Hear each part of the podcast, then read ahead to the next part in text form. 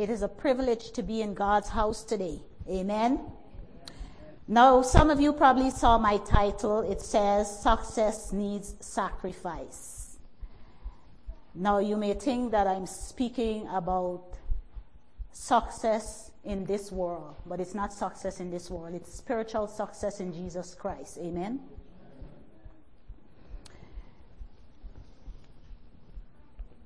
Let us pray before I begin. Lord, as we come here today, Lord, and as I open up your word, I ask that you will give me the intellect, Lord, to relay your word to your children present here today, Lord. Help me, Lord, that I will not use your word to break down anyone, but use it to uplift my brothers and sisters at this time. I ask, O Lord, that your Holy Spirit will be in our presence here. Watch over us, Lord, and help us that we will get something from this story today. We cannot do it on our own. In Jesus' name we pray. Okay, I'm not here because I have a degree today. I've been to high school. I was blessed to go to high school. I was blessed to go to college, but I don't have a degree. I have a degree in knowing Jesus Christ. Amen? And I'm not bringing down anyone that has a degree. If you have a degree, that's great. Brother John, David John, have two degrees. My daughter is on her way to get a degree. So amen to that. So if you have a degree, it's a blessing. But what I want to say, if you have a degree and you don't know Jesus Christ, there's no success in that. You have to have a degree and you have to know Jesus Christ. Amen? Last year, I read a story about a young man. He went to a law school and he got a degree in law. He was twenty-seven years of age. He had a bright future. He had a girlfriend who was twenty-six years of age. She was very successful. But this young man, for some reason, he can't seem to get a job. Here I am, I have a law degree, and I can't get a job. So he then began to be jealous of his girlfriend, and he couldn't stand it anymore, so he killed her. This is a true story. He decided that he wasn't being successful, so neither should she be successful. Brothers and sisters, you can have a degree, and if you don't know Jesus Christ, there's no hope. We know that once we know Jesus Christ, even if you don't have a degree, you have hope in the end that salvation is yours. Amen? Amen. So we're going to go to our Bibles.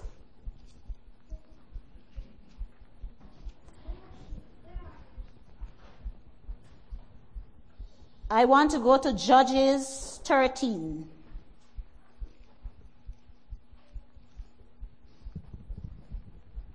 Please turn to your Bibles with me in Judges thirteen. And it says, And the children of Israel did evil again in the sight of the Lord, and the Lord delivered them into the hand of the Philistines forty years. And there was a certain man of Zorah of the family of the Danites, whose name was Manoah, and his wife was barren and bare not. And the angel of the Lord appeared unto the woman and said unto her, Behold, now art, thou art barren and bearest not, but thou shalt conceive and bear a son. Now therefore beware, I pray thee, and drink not wine, nor strong drink, and eat not any unclean thing. For lo, thou shalt conceive and bear a son, and no razor shall come on his head. For the child shall be a Nazarite unto God from the womb, and he shall begin to deliver Israel out of the hands of the Philistines. Then the woman came and told her husband, saying, A man of God came unto me, and his countenance was like the countenance of an angel of God, very terrible. But I asked him not whence he was, neither told he me his name, but he said unto me, Behold, thou shalt conceive and bear a son.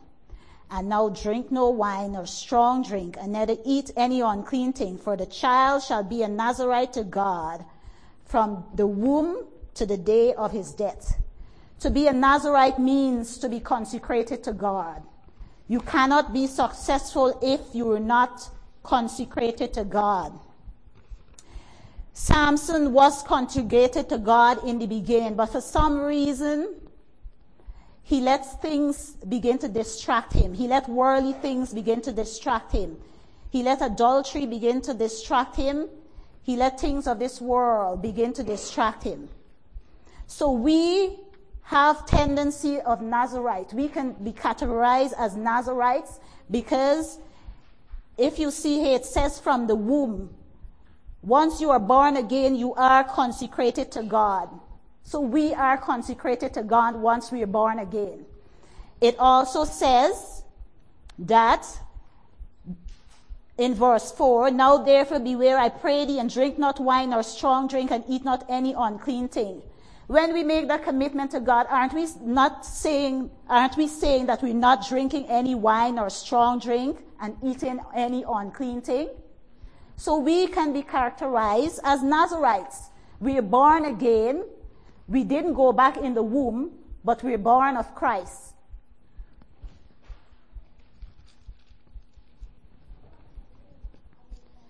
Now we go to Judges verse fourteen. Verses one. And it says, and Samson went down to Timnath and saw a woman in Timnath of the daughters of the Philistines. I hope everybody here knows the story of Samson. This is a very familiar story in the Bible. If you don't know the story, please read it. And he came up and told his father and his mother in verse two and said, I have seen a woman in Timnath of the daughters of the Philistines. Now therefore get her for me to wife. Then his father and his mother said unto him, is there never a woman among the daughters of thy brethren, or among all my people, that thou goest to take a wife of the uncircumcised Philistine? And Samson said unto his father, get her for me, for she pleaseth me well. Samson means a strong man. Samson was committed to God from the beginning. But we see that Samson began to go feeble and begin to waver in his faith. And then we go to verse fifteen in the same fourteen. And it says, and it came to pass on the seventh day that he said unto Samson's wife, this is his first wife, entice thy husband, that he may declare unto us the riddle, lest we burn thee and thy father's house with fire. Have you called us to take that we have? Is it not so? Now, brothers and sisters, we have to be very careful who we associate with, because sometimes they can lead us astray. Um, Sam- Samson married the wrong person. But what we can learn from he- this story is that Samson's wife and Delilah, they were persistent and consistent. They were not complacent. There's a difference. And it says in verse sixteen of chapters fourteen, and Samson's wife wept before him and said, thou dost but hate me and lovest me not. Thou hast put forth a riddle unto the children of my people and hast not told it me. And he said unto her, behold, I, not, I have not told it to my father nor my mother. And shall I tell it to thee? And she wept before him seven days. Pay attention to the seven days. Brothers and sisters, the devil can entice you even on the Sabbath day. Before, I remember one time I said, oh, it's the Sabbath day. Nothing evil will happen. Nothing bad will happen. But brothers and sisters, it doesn't matter if the Sabbath day. You can be tempted on God's Sabbath day. And it says in verse seventeen, continuing, and she wept before him in the seven days while their feast lasted. And it came to pass on the seventh day that he told her, because she lay sore upon him, and she told the riddle to the children of her people. Have you ever had anyone that made you lay sore, that they keep pestering you for something over and over and over and over again? They're consistent and they're persistent. And verse eighteen says, and the men of the city said unto him, on the seventh day, before the sun went down, what is sweeter than honey, and what is stronger than a lion? And he said unto them, if you had not plowed with my heifer, you had not found out my riddle. Now we go to chapter sixteen, still in Judges. We go to verse two. Let's go to verse four. And it came to pass afterward that he loved a woman in the valley of Sorek. The valley of Sorek means the valley of choices. What is interesting that when I thought about this sermon, I, we didn't receive the lesson study. But look how it combines. God knew what it would be. So what we studied this morning, it says the choices that we make. I did not know that this would be the lesson study for this quarter. And so, and it came to pass afterward that he loved a woman in the valley of Sorek, which means the valley of choices. Now, the Bible says that if we abide in God, we have nothing to fear. We have to put our confidence in God. In John fifteen, verse one, it says, I am the true vine, and my Father is the vine dresser. It's on the, yes. Every branch in me that does not bear fruit, he casts it away. Every branch that bears fruit, he purges it so that it brings forth more fruit. Now you are washed, now you are clean, abide in me and I will abide in you. We have to abide in God. We have to be consecrated to God. You cannot have success if you're not consecrated to God. We have to be persistent. We have to be consistent. We cannot be complacent. And it says in chapter sixteen, um, before I go to chapter sixteen, there are some other voices that speak about vine. Um, in the valley of Sorek, Sorek also means vine. The word Sorek means vine. So we have to abide in the vine. We are the branches. Christ is the vine. If a branch is broken off, if there's no vine and a branch is broken off, the branch will eventually die, wouldn't it? The branch cannot grow if it's not connected to the vine. So it has to be connected to something to survive. So um, the verses we look at is First Kings four twenty-five.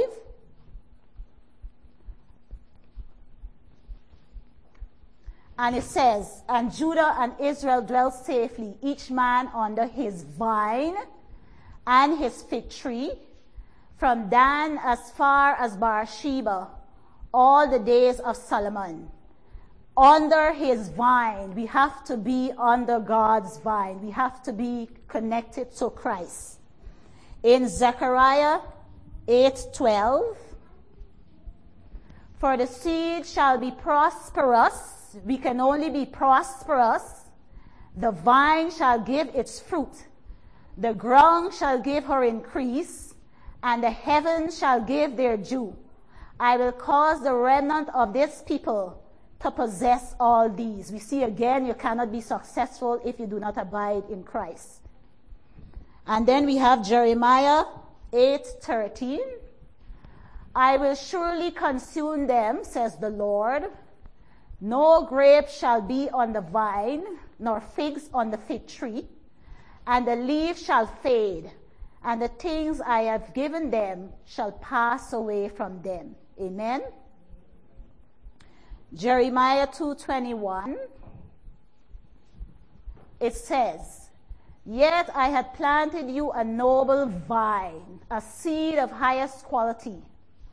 How then have you turned before me into this degenerate plant of an alien vine? Amen. And in Haggai two nineteen, it says, is the seed still in the barn? As yet the vine, the fig tree, the pomegranate, and the olive tree have not yielded fruit. But from this day I will bless you. Amen. Blessings from Christ if we abide in him. Hosea fourteen seven. Is the seed still? Those who dwell under his shadow shall return. They shall be revived like grain and grow like a vine. Their scent shall be like the wine of Lebanon. Amen. Amen. We have to stay connected to Christ. Um, so we go to continue in Judges fourteen. If you look, when we read um, John fifteen verse one, it says that Christ is the true vine. What Christ was trying to tell us, that there's other vines out there. There's other vines, but he alone is the true vine. So we have to be connected to the true vine, not to all the others' vine. Um, so we continue in Judges chapter sixteen and verse four. And it came to pass afterward that he loved a woman in the valley of Sorek, which means vine, whose name was Delilah. Delilah means languishing. To languish means to grow weak and to grow feeble. So we see in this story, Samson began to grow weak and then he began to grow feeble because he took his eyes off Jesus Christ. You cannot take your eyes off Jesus Christ and excess, expect to be successful. So verses six says, and Delilah said to Samson, who is this strong man, tell me, I pray thee, wherein thy great strength lieth, and wherewith thou mightest be bound to afflict thee. One thing we see about Delilah, she was persistent. Um, we can say many bad things about her, but she was persistent. We have to be persistent in our spiritual life with Christ. We have to be consistent. We have to read God's word. We have to pray to God. We have to spend time, quality time with Christ. Delilah was persistent. She wasn't giving up. She wanted what she wanted. She had to get what she wanted. And it says in chapter sixteen, verse ten, and Delilah said unto Samson, behold, thou hast mocked me and told me lies. Now tell me, I pray thee, wherewith thou mightest be bound. And verse thirteen says, and Delilah said unto Samson, hitherto thou hast mocked me and told me lies. Tell me wherewith thou mightest be bound. And he said unto her, if thou weavest the seven locks of my head with a web. And she said unto him, how can thou say I love thee? Now she bring out the love card. Some people love to bring out the love card. She knew she would get one. She said, I love thee. We know that Delilah didn't love Samson. Delilah was just playing with Samson to get what she wanted. She wanted to be successful, to acquire what is it she wanted to acquire. So she was just playing with Samson. So she said in verse fifteen, and she said unto him, how can thou say I love thee, when thy heart is not with me? Thou hast mocked me these three times, and hast told me wherein thy great strength lieth. And it came to pass when she pressed him daily, she wasn't giving up. She was not giving up in verse sixteen. And it came to pass when she pressed him daily with her words and urged him so that his soul was vexed unto death. Vexed unto death. That he told her all his heart and said unto her, there had not come a razor upon my head. For I have been a Nazarite unto God from my mother's womb. If I be shaven, then my strength will go from me, and I shall become weak and be like any other man. You see, um, Samson became weak and Samson became feeble because Samson decided that he was going to take his eyes off Jesus Christ. As our lesson study is saying this week that we have studied, the choices that we make. Samson had a choice. Samson had two wives. In the beginning, the first wife he had, that should have been a lesson for him. But was it a lesson? No, he went back and he married somebody else who he wasn't supposed to marry. He should have learned from the beginning that he would not be successful by whom he married. He had to keep his eyes on Christ because from his mother's womb he was consecrated to Christ. So the, the lesson we study this week, it says the choices we make. So we have to make choices, good choices, either for bad or for good. And then on Sunday, it says free will and free choice. So we have an option. Are we going to choose God or are we going to choose Satan? Are we going to choose good or are we going to choose evil? Or are we going to choose Christ Or are we going to choose mammon? The Bible says you can't serve two masters. Either you will hate the one or you will love the other. You can't serve both together. So we have to make a choice so that we can be successful in our spiritual life. And in Monday it says making the right choices and choosing friends. Now, this one that says choosing friends, the young people today like to say that they have a friend, a ride or die friend. A ride or die friend is someone who will die for you no matter what. Jesus Christ is our ride or die friend. He will die for us. But the difference between an earthly friend and Jesus Christ is that Jesus Christ already died for us and is coming again. Our earthly friend have not died for us. And it says on Wednesday, choosing a life partner. As we see in the Bible, Samson did not choose the right life partner. So we have to make the right decision. We have to ask God in everything that we do and put him first. And on Thursday, it says choosing a course. For guidance, we have to make the right course. Like this week, our daughter called us, and she was a bit conflicted. Um, she's already, she's in college, and she's finishing college. And she's supposed to be doing a co-op, but she said she had this little conflict. She don't know what to do.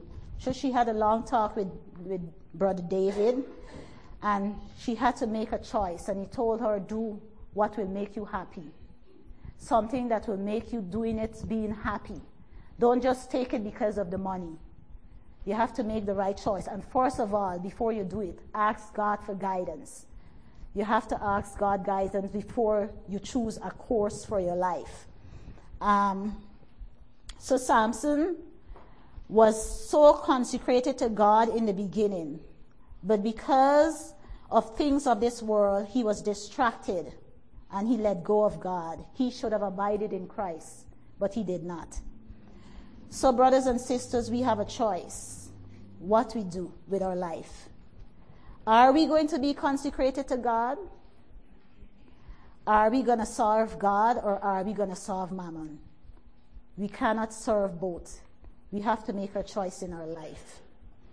Amen.